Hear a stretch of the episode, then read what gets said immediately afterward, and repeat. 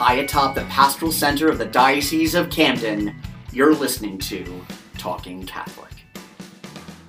Hi, everyone, and thanks for tuning in to Talking Catholic. This is the Talking Catholic co host, Mary McCusker, and also the marketing coordinator for Catholic Charities, Diocese of Camden.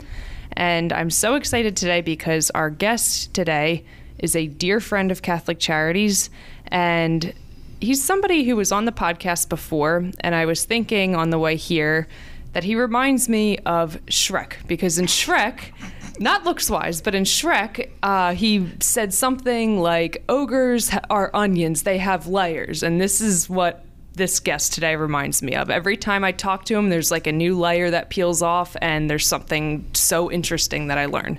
But I'll introduce him in a moment. I'm also joined by Mike Walsh, who is who's laughing right now. How are you, Mike? I'm fine. I, I, you know, you had talked about the fact that you had this intro in your head before we, uh, before we recorded. Very I was like, last minute intro, but it dawned on me. I'm like, there's a lot of uh, layers to our well, guest. I've, I've never I've never been that close to him to think of him as oniony, but I, I love that reference. That's one of actually I use that reference all the time. Uh, I often will refer to things as a many layered onion. yeah, And, uh, I'm you glad have to- said that. That's right. I am glad to see that our guest today is because uh, you you know we, we, this is a 54 minute podcast. Uh, I want to make sure that we have lots of layers to delve into when uh, when we're talking to them. Yes. But uh, but anyway, so how are you doing, Mary? I'm all right. That's good to hear. We're in the midst of a heat wave, which I'm not too thrilled I about. know. I hate heat waves. I'm constantly sweating, and you Yeah, know, but other boat. than that, I'm hanging in there. well, that's good. Still working from home, except for right now. Well, We're you for- socially distant apart for Thank- another podcast. Yes, yes. It has been nice, uh, uh, even though we can't be in the vault, even though we're vault adjacent. I do appreciate the fact that I'm at least able to be in the presence of others to record uh, the podcast. The Zoom is fine for uh, for for you know for emergencies, Yeah. and quarantine.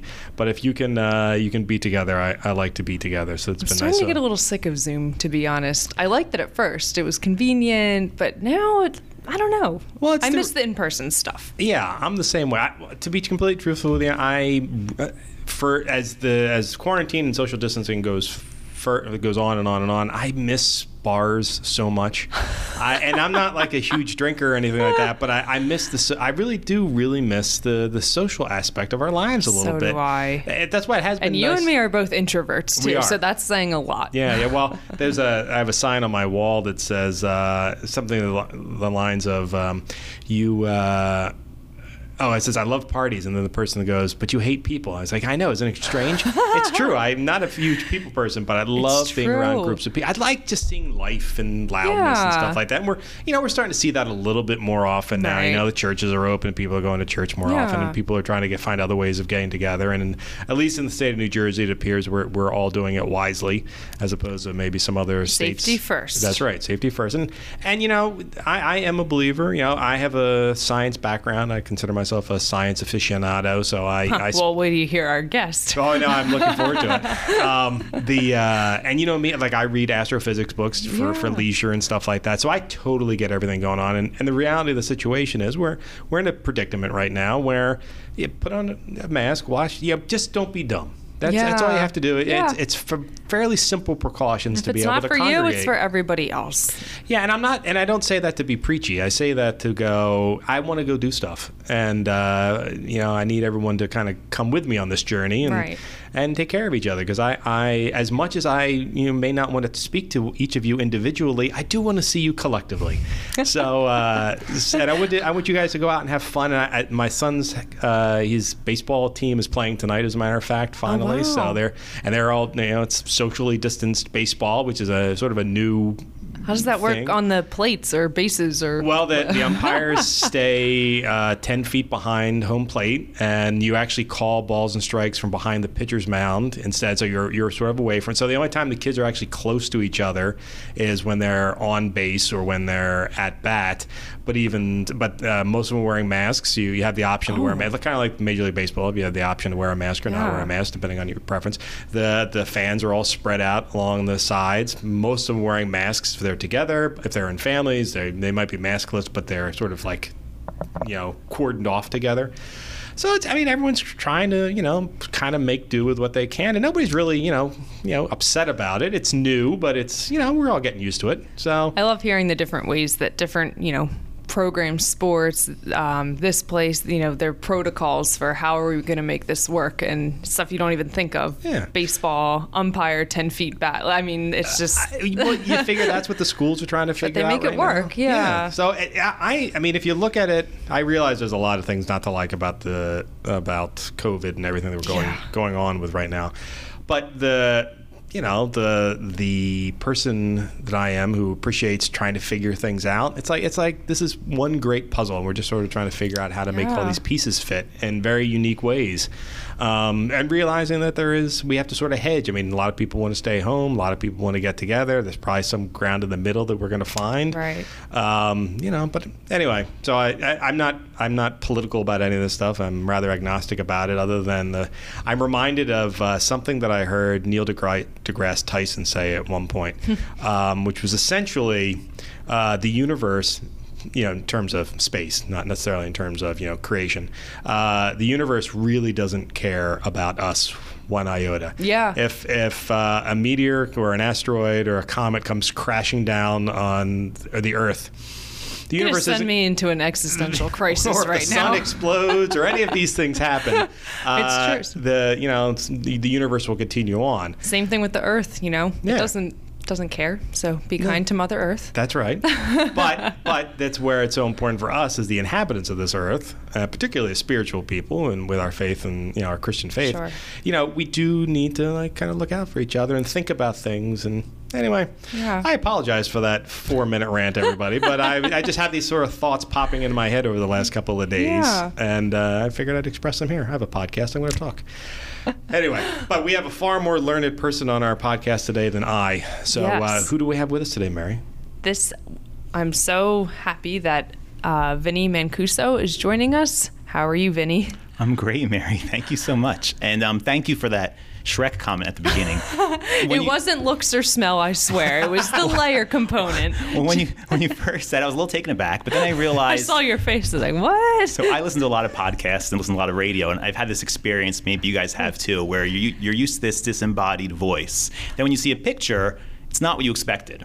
Right. And so, if all the listeners who are hearing my voice but haven't seen me just picture Shrek, if they ever see me, they'll maybe like pleasantly surprised. They're like, "Oh, he's not not quite as smelly or scary as I expected." But a little green. the green. polar A little opposite green. of Yeah. Shrek. Yeah. That's right. No, That's right. no, That'll set the bar a- at a good place for when someone meets me. They're Right. expecting Shrek. They'll see me. They'll be That's like, okay, what they're this picturing you.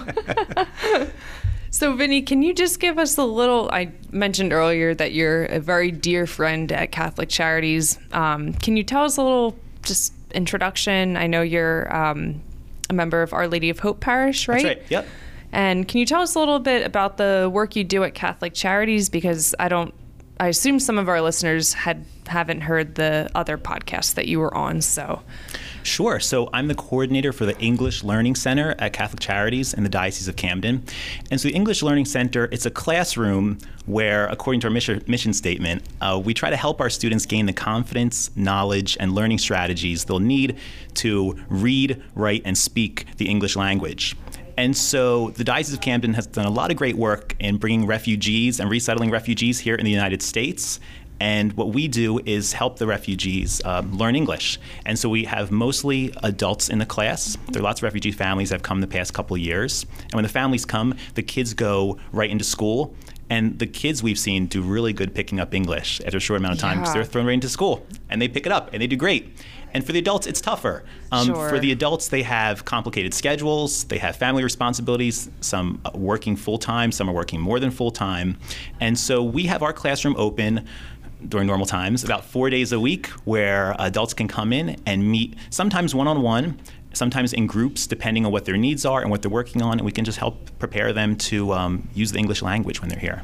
Right. And that's such an important first step for anybody coming to this country. If you don't know the language, then everything else just becomes such a challenge. And you have really transformed that program uh, over the years. It's it's remarkable. It Vinny runs this amazing schedule. He, you know, rallies volunteers, and all of our clients absolutely love him. They love to learn, and it's always a treat walking by the classroom. Back when we were all at the office, of course. But thanks so much. It means a lot, Mary. Um, there, we have a lot of really great volunteers, and we have a lot of families that constantly inspire us. Mm-hmm. You know, we mm-hmm. see them. It takes a, a lot of courage to be in a new country. It takes a lot of courage to build a new life, and it takes a lot of courage as an adult to say, "I want to come to this class and I want to learn this language." Right. And their life's so challenging. They constantly inspire us. They really want to learn, and you know, as someone who enjoys teaching, I feel like this is such a great thing to teach because we're teaching these adults probably the most important thing they're ever going to learn again. Right. right? That's they're true. Americans now. They're here in America, right. and learning English is going to open a lot of doors for them. And so it really motivates us and it continually inspires us. Yeah. And it's a pretty, uh, a Catholic Charity is a pretty multicultural crew you get in there. It's a lot of different countries. Mm-hmm. Uh, can you run off uh, some of the list of people that you're, you're working with? That's right. There's a lot from? of people from Syria and some from Iraq and Afghanistan and Colombia and Haiti and uh, Burma and let's see, Chile. We've had some people from Russia and Ukraine. So it's it's a, a melting pot, and um, it's it works out really good that way, you know, because we have students who see each other, see other students learning English from their different perspectives they're coming from. You know, it's not all one language they're learning. So we may have one student from Haiti slowly learning English as another student from Russia may be learning English. And they can sort of um, communicate to each other with English, with their new second language, and work across that. And it really helps um, us to build a sense of community and let the students see that there are other adults from other places in the world who are here and who are doing this. And we also um, have the blessing really of having uh, adults at different levels. Some are absolute beginners, some are a little more advanced, and some are pretty good at English already. And so when they're all together and they're all from all over the world, it really gives us a, a chance to build a, a, community and let them see that they're not alone in this endeavor and um, that they can sort of draw on each other for strength. Yeah. And as a former ESL teacher, I know that it's a rewarding feeling when you see the progress that's that's being made. Absolutely. And yeah. so you know you you serve as a as an ESL teacher right now, but can you give us a quick background of your education because this blew my mind after I oh, thought I knew Vinny, but then somebody dropped a bomb on me one day. But so he's very humble about this, but I, I like to throw it in there as my fun fact.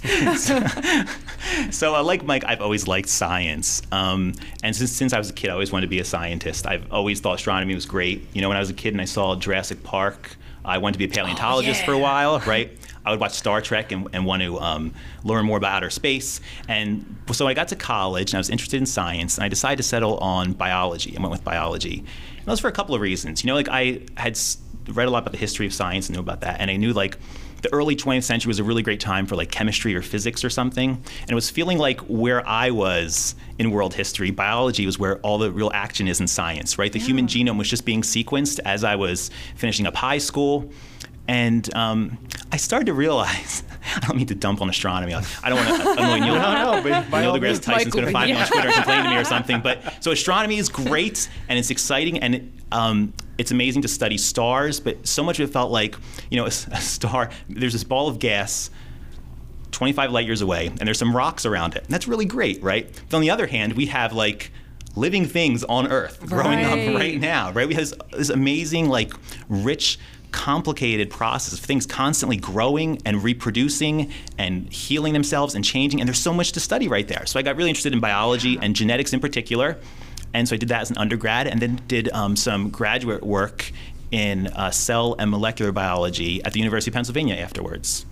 And that's where I earned my doctorate. So, in the course of my science career, I worked on human genetics a little bit, and I worked on model organism genetics and a couple different things and oh, I worry. failed freshman year biology in high school. So I no, I feel very at home because when I'm not learning about astrophysics, I like genetics too. I'm actually I met one of the heads of the Human Genome Project oh, great. Uh, when I worked was working for a law firm actually about 15 years ago, and I got to I got to be seated next to him, and all we did was talk you know genetics for the entire. It was it was fascinating. It was, was outstanding. It? I can't remember his name. It's really annoying me. I'm gonna have to go. He's making this. No, up. no, I was, I was literally thinking, do that. would it be rude if I Google his name right now so I can actually name drop him? Francis Collins. It might have been actually. Mm-hmm. The uh, but hey, it was a great experience, and and I so I as we talked about earlier on this podcast, I have an affinity for science. So, you know, I'm kind of curious. You know, with that sort of logical brain of yours, is that something that's made helping people with language something that you think is a little easier?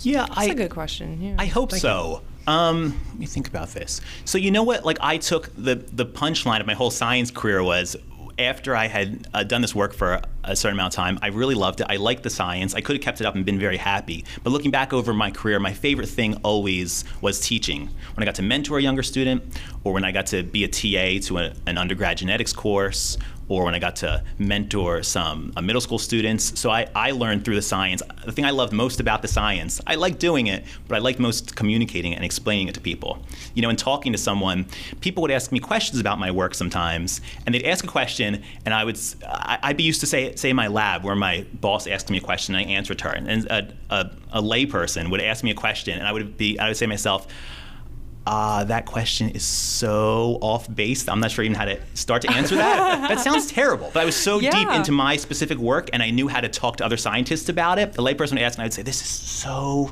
far. I have to learn to think. Gotta dumb What's yourself this person down. hearing? Not dumb down, but like I'm just so deep down this very specific path. Right. To learn to say, you know what, um, I've got to know what I sound like to this person I'm speaking to. Yeah. Right. And I think language is the same thing. For example, Mm. in English, like a lot of languages, English is insanely complicated, right? And constantly changing all the time, as you can tell from listening to teenagers or whatever, right? It's always changing, and it's hard for us native speakers to keep up with it too. And so people ask a question about language. And I will realize there's so many things popping in my head for like exceptions and different cases where that means one thing or there's sarcasm sometimes. And when you're teaching people a language, you have to be able to teach them on the level they're at and say, we'll teach them this for now, and we'll teach them really how that word's used um, as they develop further. yeah. That makes No, that that, makes- that, that does make sense. Although it does beg the question: Is how does was it your love of teaching that brought you to, to Catholic Charities? Yeah, you know, I can't say. So I told the story last time. My plan was I was a stay at home dad. So I took a break from the science career to stay home with the kids. Me and my wife were both working a lot. And I knew I wanted to be a teacher in the future, so I started staying home with the kids for a while. And when my two youngest kids started preschool, I had some more time on my hands, and my family wasn't ready for me to go back to work yet. So I decided that I wanted to do something to help people volunteer on some project or something during the day. And so I just kind of wandered into Catholic Charities and said, I'd like to volunteer during the day. What can I do? And they told me, well, the refugee program takes volunteers. And I went to the refugee program, and they said, well, the ESL classroom takes volunteers. So I started doing that, started volunteering more and more. So it wasn't my intention to come and be a teacher. But I know I'm drawn towards the teaching. I love doing that and stuff. And so maybe that's what made me want to throw myself into it more. Hmm, okay.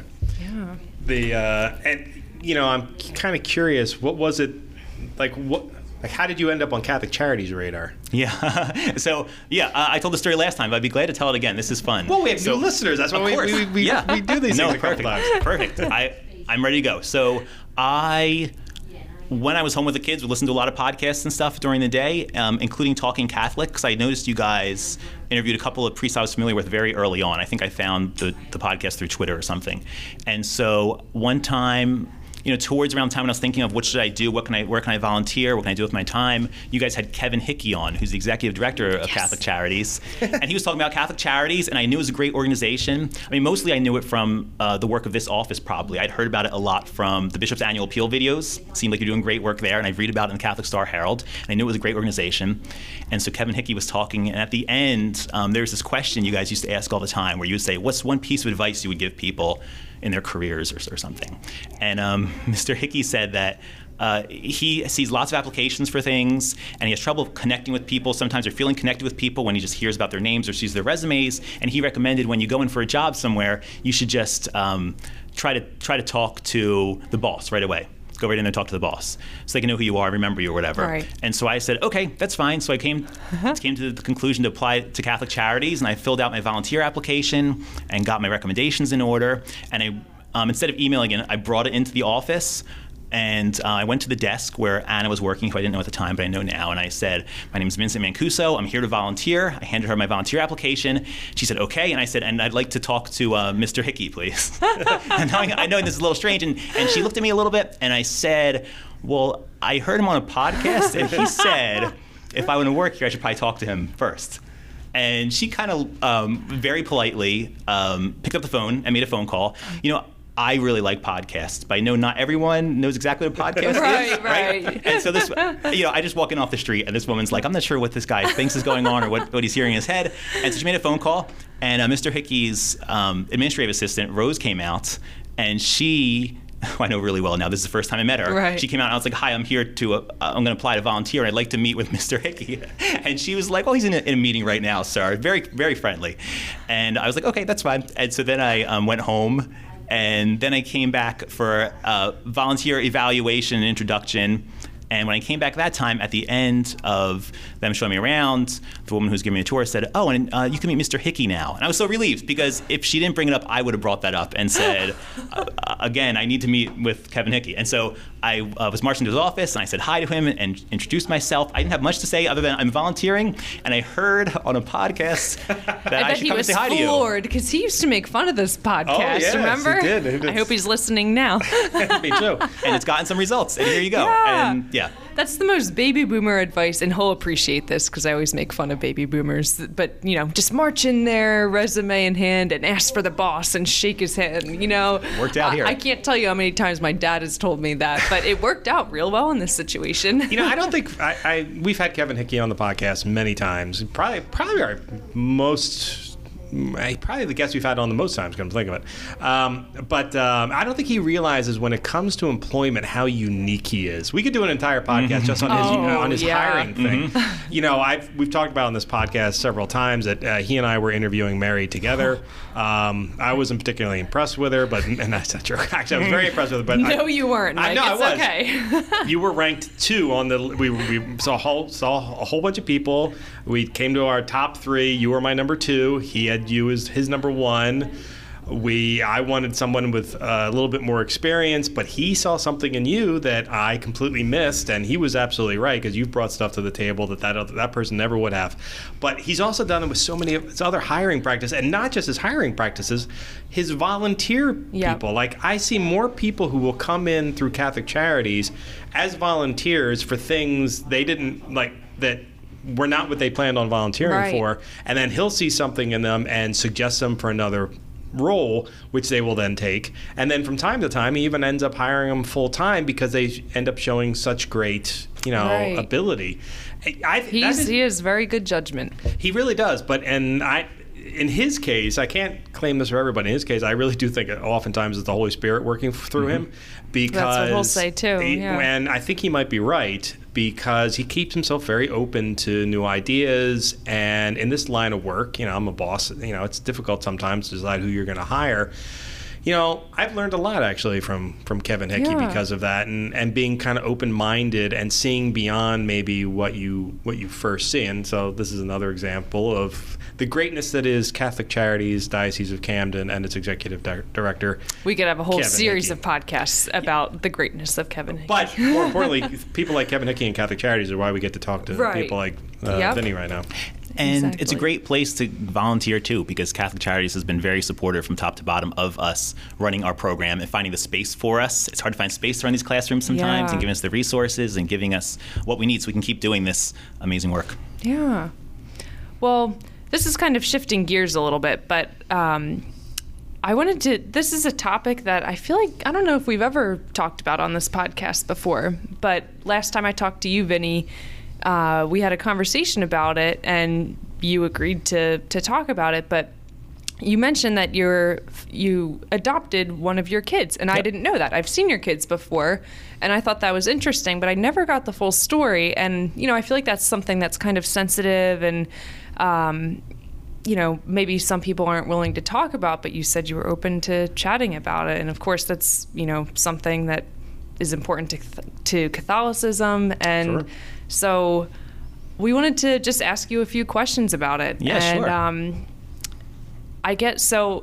Can you just tell us about your family? Yeah, sure. so you, I know you have three kids, and That's right. Yeah, so adoption's been a real um, blessing for us, and thanks for inviting me on here to talk about this. So, general disclaimer, of course, like with with an adoption, there's uh, they call it the adoption triad. There's three different groups, right? There's there's the birth family, there's the child to be adopted, and the adoptive family. Right? I'm an adoptive dad, so I can tell you what's like to be an adoptive dad. Um, I can't speak for adopted children. I can't speak for birth parents and stuff, but I'll tell you Sure. the best I can from uh, my perspective. Yeah. So my wife, um, Allison, and I, we met in college, and we were both very involved in the Catholic Center, and that sort of helped shape our relationship and our life. So we were very open to life. We wanted to have kids, and we talked a little about adoption when we were in college. Um, but we planned on having uh, biological kids, however it's going to work out. And so after college, we got married and we started trying to um, start a family. And we were trying to conceive, and it wasn't super easy for us to conceive. But eventually, we had um, our first child, my daughter Gianna, who's now 10. Oh. And a couple of years after she was born, we were trying to conceive again, and it wasn't happening. And we um, also uh, became pregnant, but lost the baby very early in the pregnancy. And so after that, we said uh, we, we were talking to Allison's doctors, and they were saying to uh, go further, we could go to a fertility specialist. And we felt like adoption was a loving choice that we may be called to and wanted to explore. So we didn't go any further down the medical route there, and we decided to just uh, go look into adoption. And so we spent uh, next few months going through the whole process of first prayerfully discerning if we wanted to adopt or not, and learning about adoption and doing the reading and doing the background checks and the paperwork and the financials. such a process. I It's can a big process. imagine. Yeah, it was about nine or ten months. Oh you know, people sometimes call it their paperwork pregnancy because it goes. Some, that that's almost on the short end. But so we went through this whole process, Wow. and so we got to the point finally where we were all set and ready to adopt. And then um, one day we got the call from the adoption agency that a woman who was uh, seven months pregnant was expecting a baby to be born in two months, and she would like to place the baby with us. And so we were thrilled about that. And then um, that was on a Monday. Then on that Wednesday, I went out to a meeting, and I came home from the meeting, and my wife told was sitting on the couch, and she looked a little concerned, and I was a little worried. And I asked um, what was going on, and she told me um, she took a pregnancy test. And so my reaction, I'm not proud of this reaction, but it's a very human reaction. She said, I took a pregnancy test. And I said, why did you do that? and and so, yeah, so I pulled myself together and I was like, it's not, it's not really uh, being a supportive husband here. Yeah. So, so what the test say? She said, I'm pregnant. Oh my And so we were really thrown off at that point. So the feelings we were having, honestly, were um, we were scared and nervous about the whole thing. Sure. So we had lost a baby before. This is very early in pregnancy. We weren't sure if this pregnancy was going to work out or not. And it, it clarified things for us. Because when that happened, we became very afraid the adoption wouldn't work out. You know, we, we weren't adopting at that point because we wanted another kid. We were adopting because we felt like God was calling our family in that direction. And we were very scared that we might lose the adoption with this whole uh, this pregnancy that we had. Yeah. So um, Allison went to the doctor next week to confirm the pregnancy, and she did. And so then we told, you know, this is way too early to tell our parents or our family or friends. We called up the adoption agency and told our, our social worker, uh, we're pregnant, and um, can you please let the this um, possible birth mother know? And they told her, and she was um, fine with it, and we were fine with it. And so my son Ben, his birth mother gave birth to him in January of 2013, and my daughter Francesca, who was um, who was our biological daughter, was born in July of that year, and so those two are six months apart. Wow. you know. That must have been such a surprise. You know, you're I- going I'm even through like the. it was so stressful too. Even right now, telling the story, I'm just like, oh, I can't believe I lived through that. And Wow. um, yeah, it was a, it was so at that point in November when we found out Allison was pregnant. It was very early in the pregnancy, and we found out we matched up with a birth mother. I was thinking we I had one daughter, Gianna, at the time, and depending on if um, Allison could carry the pregnancy to term, and depending on if the, the birth mother um, placed the child with us, I would either have one, two, or three kids nine months from that day, and I didn't know that any is of them mind-boggling. Turned out to be three, about. which was great. But it was pretty nuts. Yeah. Yeah. Wow. And we also, you know, like it worked out so great for us. And so our our two kids, Ben and Francesca, the two younger ones, Ben is six months older. They're um, roughly the same age and stuff, and it's working out really great. Um, yeah, we're so surprised when that happened, and it's a little cringy for us, honestly, that it happened too, because you. A lot of people say to us, "Oh, I, I heard of that happening before," and it does happen, but it's not the normal thing. People say this thing. People struggle with infertility, like, you know, if you just relax, maybe you just had a baby, you could like Oh, conceive your even own or something. That's so imagine. cringy, and we we're frustrated with ourselves a little bit that it worked out like this almost because now we're this story that we know people are telling, but Yeah. this was God's Right. plan for our family, and so it wasn't what we expected. Was what we rolled with. Yeah. which out to be really great. So that um, so after your your wife gave birth, so then suddenly there's there's two new babies in the picture, and I know. that that So- must have been a stress. Plus your other It was so older funny. daughter. Yeah, so we had three, and people ask me sometimes, like, uh, I've had other friends who have had multiple kids and stuff, and they ask these questions, like, what's the harder transition, one to two or two to three? And I'm not really qualified to answer because my son Ben was born in January, they put my second child in my arms. You know, we, we went home and it was like stressful sometimes with the baby and my three year old, but I kept telling myself, there's going to be another baby in a couple months. Yeah, right. You can't be at your wits' end yet because there's another one of these coming in just a few months. right. Oh my gosh. you know, I'm curious. You know, now now you're many years uh, sort of removed from it, and uh, you know, you can. I think.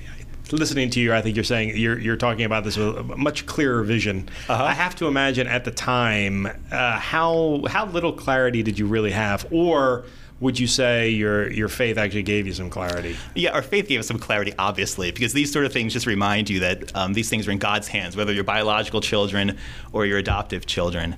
And um, we were just, I, maybe we were just holding our breaths a lot to see how it was going to go. But Yeah. I was not, I mean, I was uh, nervous about the logistics of having that many babies and everything at once, but we were not scared of what was going to happen. We felt like uh, Ben was going to be our son, and we felt like Francesca was going to come along and be our daughter and it was going to work out okay. yeah. And how old are they now?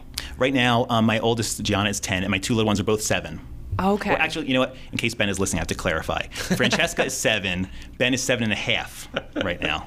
These are very important things. Oh, it is. Francesca just turned seven like last week. You know, they, so for six months of the year, Ben is one year older than Francesca. For six months, they're the same number, and for that.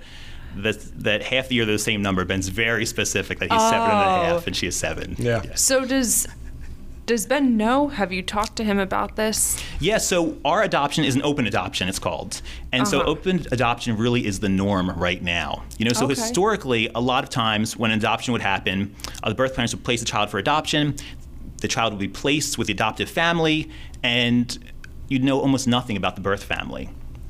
And for a variety of reasons, that doesn't really um, happen that much anymore in the United States. Um, some of the reasons is, you know, people started to learn that sometimes it's very difficult for birth parents to just quote unquote forget about it. Sure. Right? It's very helpful for birth parents to um, sometimes know what happens to this child. You know, I had one friend that I was talking to as we went through this whole process, and she's like a generation older than me. She adopted kids who were like my age, so she adopted them in like the early 80s.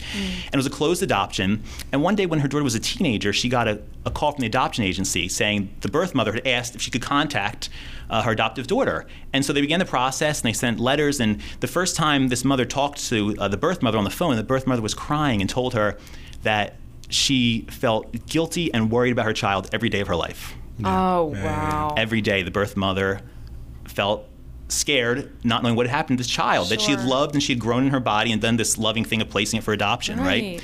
And so people are learning, learning more and more now that this is. Um, for a lot of people, this works, you know. Um, and so, open adoption. What does that mean? It mean it really it means that uh, the the adopted child knows something or has some contact with their birth parents, right? Yeah. And so that can be a whole range of things. In some cases, it's just letters. Yeah. In some cases, um, the birth parents may be like family members for the family.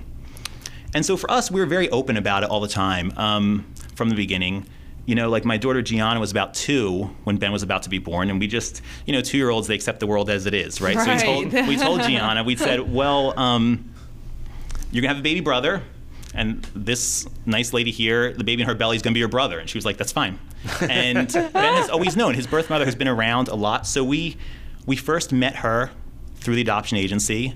Um, before he was born, which, when she was about seven months pregnant, and then we met her with her a couple more times. We've met her her parents and her brother, who are all like extended family members right now. We met them before, and then um, when Ben was born, um, Allison was actually there in the delivery room. And I was downstairs in the hospital when he was born, and we've been in regular contact with his birth mother all the way through. Wow. Um, she, even, so for example, my daughter had a birthday last week, and we had a, a Zoom birthday party Oh. where like cousins and stuff called in, and Ben's birth mother was there.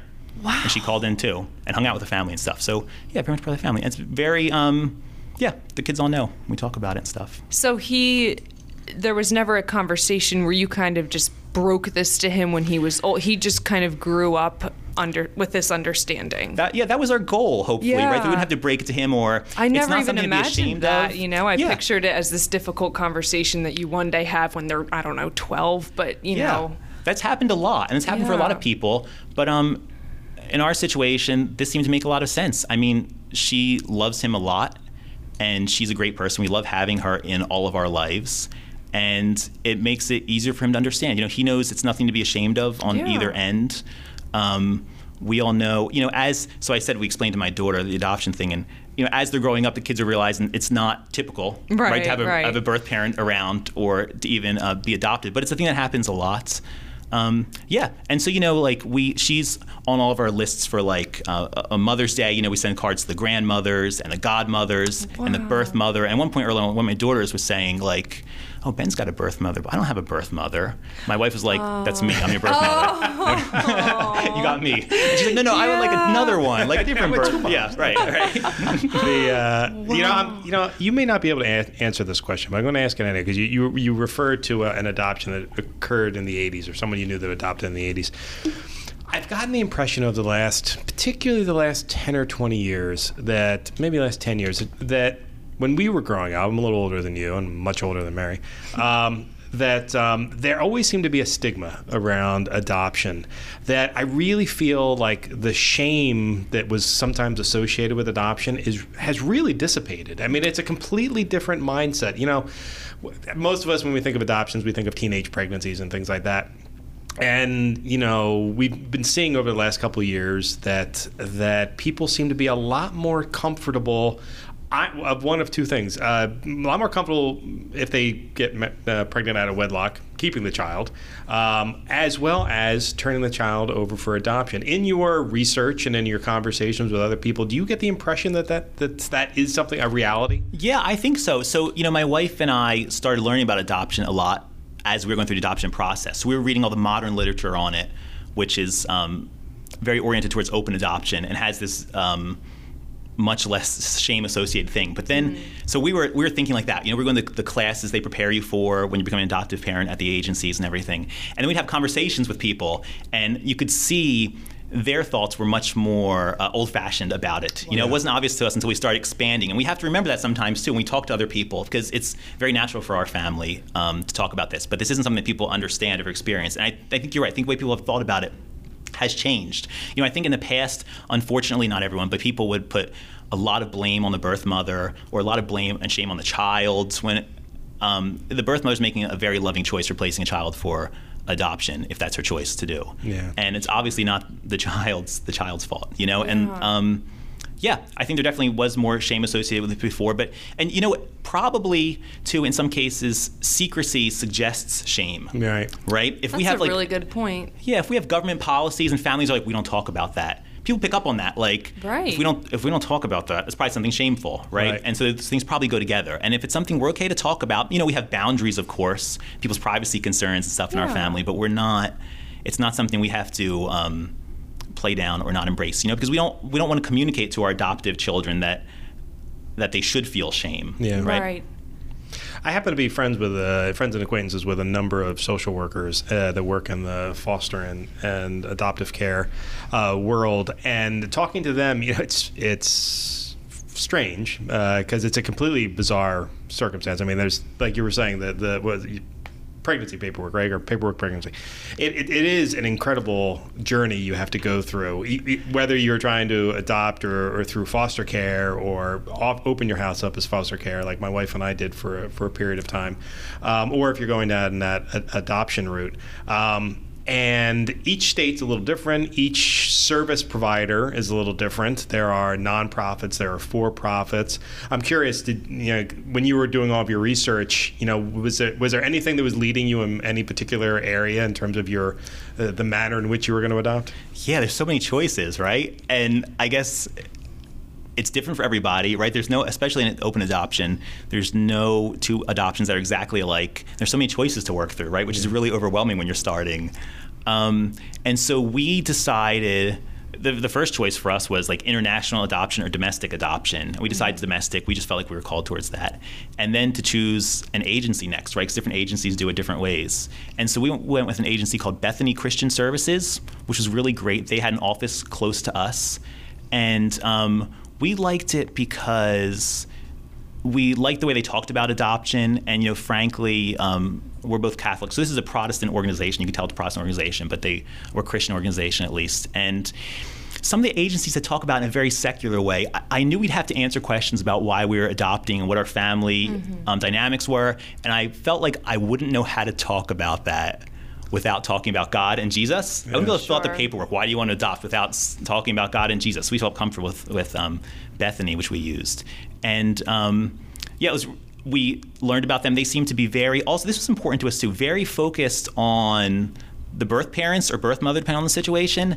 Um, we wanted a child, if that's what God wanted for us, but we also wanted to make sure we had an agency that had a good perspective on it and really understood this was about. Um, uh, taking care of this child and the birth parents, and that we weren't necessarily shouldn't be their top priority. You know, right. some agencies when you're like looking at the literature and stuff, and you start getting all sorts of ads when you're named mm. some of these lists. Some of the agencies, it felt a little like to be crass. It felt, felt a little like they were saying, "Give us money and we'll get you a baby," oh, right? Geez. And that's not really what we want. We want something that felt more like, you know, if we want to help build families, right? And if God's right. plan includes you um, adopting, that'd be great. We'll do that. So we really like that. So the choices we went through, it's funny you mentioned that. So I think it helps you work backwards from what the agency tries to do to to um, birth or what try, they try to provide for birth mothers. So if a birth mother comes in, sometimes a birth father comes in too, sometimes just a birth mother, and wants to place a child for adoption.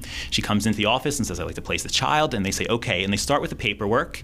And once those processes are set and they learn about her, they say, "Okay, we have." Four or five families ready to adopt your baby right now. And so they hand her these like homemade books. They're like eight or nine page like Word documents the families made basically where they show what their family's like. And then she gets to take these four or five books and spend some time with them. And if she really feels like her child may match in one of these families, then she goes and meets with the family and then she goes uh, ahead and places the child when the child comes.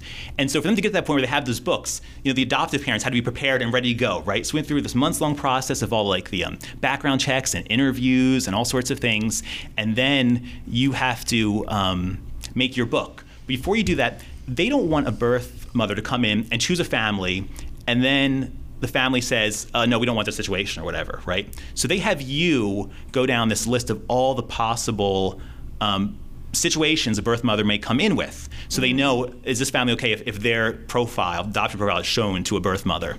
And so this whole list of things you can think about, right? They say, is it okay if the child's a different race from you? Is it mm. okay if it's either gender? Is it okay with everything you possibly imagine? Is it okay if the birth parents are married or if they're not married? Or is it okay if the birth mother's a smoker? Everything you could possibly imagine. Gosh, answer all these questions. Must be endless. it's a very long list, and you have to reflect a lot too, right? About what sort of situations are we willing to take on, right? How right. open are we to this? So, and for each one of those things on the list, there's three choices. You could say, yes, that's fine. If someone comes in with that, show them my profile. You could say, maybe, which means if someone comes in with that, before you give them my book, give us a call, tell us the details, and we'll tell you if you should show that to this mm-hmm. birth mother or not. Or you could just say no. If someone comes in, don't even tell them about me, it's fine. And so my wife and I, we took a very, you know, we're Catholics, we're open to life, and we were saying, well, you know, um, we're going to be very open to this. And so we said yes for a lot, and we said we're going to see what God's plan is for our family. We said maybe for a couple things, and there's only one thing we said absolutely no for on this whole list of like 100 things. The one thing we said absolutely no for was no twins. Oh, that's a true story. I we was said thinking, what we said you know we prayed be? about it. We said God wants to be open life. We're open to every situation we can imagine no, in some capacity, but not twins. Oh. A little bit, I know. But the funny is, we said no twins, and we get a match, and then we find out there's uh, another one six months behind this one. So wow, God, God will decide what, you, what you'll get. I know, yeah. I know, I know. So yeah, we. Just, Oh my God. There are lots of things to think through the choices that we we learned. Um, God's plan wasn't our plan in that situation, right? Yeah. yeah. That's very funny. It's funny, you're, you know, so we went through the foster care system a couple years ago as foster parents, and. Uh, you know, listening to you tell the story, the foster care system was exactly the same way. We had same thing, lists of what would we what would we accept, what would we not accept. You know, very I wouldn't call them invasive conversations, mm-hmm. but very detailed conversations. You know, our home had to be checked. We need uh, we needed to meet with a social worker on a regular basis. Um, all of our backgrounds had to go into. You know, the boss is here I had to write a letter for me. Uh, my wife's company had to do the same. We had to have medical uh, things wow. that make sure that we were actually healthy. We had to have psychological tests to make sure that we were not crazy. No, no guarantee we passed those. Um, but um, but it, the the only difference is whereas you had a little bit of time to prepare uh, when you're in the foster care system, you get a phone call and they say, um, "We have a kid for you. Can you take them in an hour?" And so you have to make that decision very quickly. And sometimes there wasn't even necessarily time for Jennifer and I to, to reflect on it. Um, and we were. The funny thing is, working with the state is a, a little more unique, I suspect, than working with uh, working with Bethany. Um, we, we gave them our list as well, and we, we might have been a little less open to certain things, um, uh, usually health related things. Um, and um, but one of the things we did say was like there was an age range and number of kids we were kind of specific on. The state of New Jersey never followed that once. We were getting, uh, would you like a 17 year old to have an entire family of kids? And and that's not to say, you know, if we if we were we weren't set for that. Like our household wasn't set. Like our, literally our homes were not set for that. Our home was not set for that. Um, so we knew there were things we had to say, say no to. But it, it ended up becoming kind of frustrating because for us because. Um, you know, we kept having to say no uh, just for logistical reasons. Yeah. And finally, a miracle happened, and we, we actually had this wonderful child named Stephen uh, stay with us for about 14 months. It was a wonderful experience that I would- I would never regret. Um, except How old that was he, Mike, when, when he, came, to us, you he was two and a half years old. Didn't speak or had very limited uh, vocal skills. Um, but over the 14 months, we worked with him to, to develop those. And he was a great kid. He really became a, a member of the household. Yeah. But then his now- now the other difference is well maybe not completely different, but you know usually when kids enter the foster care system, something terrible has happened. In this case, uh, the both parents had had issues with drugs, and he and his much older sister were taken out of the house. Um, but God bless them, they worked their butts off, and they got in a much better place, and uh, he was uh, allowed to go back with them. I've often said that uh, March 17th used to be one of my favorite days of the year, and that ended up becoming my least favorite day of the year because it's always a day I remember when he went back to his family. But I, I, I try to remind myself that as horrible a day as that was for me, um, as someone who had really grown attached to this kid, you know, A, we had offered him an opportunity to stay someplace that um, was beneficial for him. And two, Especially during very important years. yeah, exactly. you During those really formative years, and he had his parents had the opportunity because of that. His parents had the opportunity to, to get cleaned up and really do well, and, and God, God has really looked out for them. Um, you know, my wife thankfully has uh, remained close, uh, at least connected to his mother on you know Facebook and things like that, like Yeah. everybody does nowadays. So we get to see him and see that he's doing well, and uh, you know we get stuff from the family every now. and So that's, eh, but we we actually kind of did the reverse. So. Uh, when he left the house household, uh, he got a book. Uh, They said Oh, they nice. always uh, they called it a life book. Uh-huh. Put together a life book and give it to the child when they leave, so they have something to remember of the time that they you spent. Because most times you don't keep any connection with a with a foster child when they when they go back to their families. Right. But um, but anyway, I, I've always remembered that uh, like as a very positive experience, and I'm glad that we had had that experience. And I, Bittersweet one, though. I mean, It that is. has to be very hard. You said it's very sudden with the foster, foster Yeah. care system. They call you that day, and you know, And then- sometimes they get and the taken last- away that quickly. that was right. It was within 24 hours we got a phone call, and uh, thankfully our social worker uh, was able to fight a little for us and said, "Well, uh, he can't be returned today. Can he be returned tomorrow?" So we had some time to pack all of the stuff up and, and things like that. But um, but that being said, you know, I, I tell everybody, you know, if you think that this is a path you, you're interested in going down, be it adoption through a state, adoption through a through a Christian company, or the foster care system consider yourself if you are open to it look into it. It really is a very worthwhile endeavor. Um, you know we went down this road because we had one child. It was it was we had difficulty conceiving early on and then sort of similarly in, in the years since. So that's we kind of opened ourselves up to foster care and adoptive and adoption services. Um, but i tell everyone if you really think that that might be a possibility go ahead and look into it. Um, the worst that'll happen is either you'll say no or they'll say no. But um, be open to it, and you know, be open to like you were open to what God's will might be. Because as you found out, you may not have a choice anyway. right. Not exactly Irish twins, as, uh, as I grew up learning about. My father and his brother were 11 months apart. My grandmother always referred to them as Irish twins. Yeah. Um, but awfully close. That's right. We hear that phrase a lot, Irish, Irish twins. twins. I'm like a little closer than that, actually. And Mike, that must have been, you know, obviously very challenging for for you. Oh Um, yeah, it was miserable. I was miserable for a long time. I But- remember when that happened. Yeah, I was not happy I- about it. It was, but um, but I still always remember it fondly, and I yeah, still encourage and people. you still gave him, you know, Yeah, that yeah. wonderful Yeah, experience. what an amazing It thing was- you did for him. Yeah, Yeah. and I, I try to remember it that way. And uh, there's still pictures of him up all around the house and stuff like that. We still consider him a member of the house. I pray for him every night. I, Yeah. uh, well, I always look in on my son while he's sleeping, and I say a little prayer over him. And then I walk past the guest room where he, where Stephen was at, and I always say a little prayer for him and his family. And then I crawl into bed and I go to sleep. And then I usually trip over the dog, crawl over the bed, and get, get, get into bed. But, um, but you know, I, I hope the people who are listening to this, you know, we, we talk about being pro-life in the Catholic Church, and It's the most pro-life thing I It- think anybody it can do. probably is to be tr- completely truthful with you Yeah. opening up your home to somebody else whether it's for you know some I, I don't know how to say this exactly there is a certain selfishness to adoption in the sense that you really do you you're opening up your house to because you want another kid, quite frankly. It's rare that it's a selfless endeavor unless, you know, someone in your family dies and the kids come to, to live with you. Um, but th- so there is a certain level of selfishness to it, but it's such a wonderful opportunity and it's such a Catholic and Christian thing to do to open yourself up in your home to to a new person. And Yeah. it's probably quite frankly the most Christian thing we, Yeah. we can do is, you know, look, you know, Sure. Yeah, and it's really- Vinny, I'm. cu- Oh, sorry. Were you going to say something?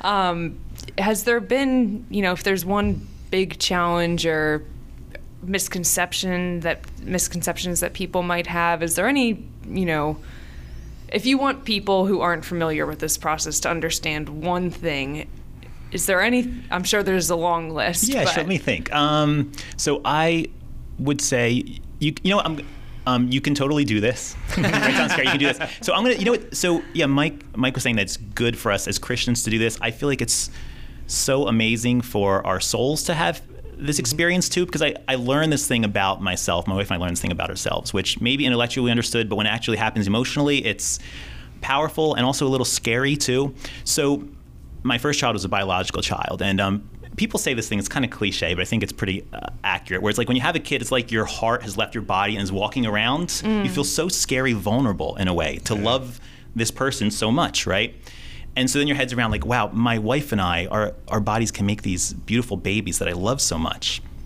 And then through adoption, you're given this child, in our case, by someone who's basically a total stranger. And I take this baby boy and I love him the same as I did my my other daughter. And and you realize that God's built us in a way where we're capable of fully loving literally anybody, right? Anyone we were a child. Yeah. Anyone Right. Ben was born. Um, he's in a different state than we were. He's uh, he's Korean. He's a different race than we are. Anyone, any baby, I'm capable of loving like a father. It turns out. And that's a really really powerful Christian Yeah. thing to experience, and also kind of a scary thing too, because anyone you see on the news living anywhere, you could have loved that person like a child. I learned as a parent, right? It's not just your biological kids. You can love anyone that much, and that's a really powerful thing for people to learn. And um, I'm yeah, about to choke up just listening to this. that too. I Oh, I never even Mary thought cries. of it that way, but that's that's so true. I wasn't planning on that exact feeling going with that, but I had that realization. I said, anyone, Yeah. I, my God built us with these hearts capable of even loving a total stranger Yeah. as your child. Do you ever get weird looks from people, or they find out, wait a minute, Probably. six months? Yeah, What's oh, going so on here? I've had experience a couple times, obviously, especially when I'm out with the babies or whatever. And so one of them, people like, "Oh, um, uh, are they?" Are they uh, twins? And I'm like, oh, not quite. I'll say that's my first line. I know. It's Uh. I was like, oh, not quite. And they're like, oh, Irish twins or something. And like, were they like like ten months apart? I'm like, actually, they're six months apart. Then I go one one thousand, two one thousand. I think Oh, we're an I would adoptive family because you can see everyone's face goes through the same thing where they're like six months apart, and they're like See the wheels doing the spinning. math, and they're like looking at them and like whatever. And then I say we're an adoptive family. Like, oh, okay. And then Yeah. if they ask, I answer more questions and stuff than that. yeah. It is a great opportunity. It's, it's always a great learning opportunity. That was what I said because you know we suddenly had a two and a half year old. And There was nothing but questions like, "What is That's right. What's where going this- on here? yeah, yeah, yeah. And he, he actually, it, the funny part was, um, my son is blonde haired and blue eyed, and I'm dark haired and dark eyed. My wife is dark haired and dark eyed. Our, our foster child, brown haired, Steve. brown eyes. The only one that looked like us was the one who didn't look like us. Jack was the one that looked like he was adopted.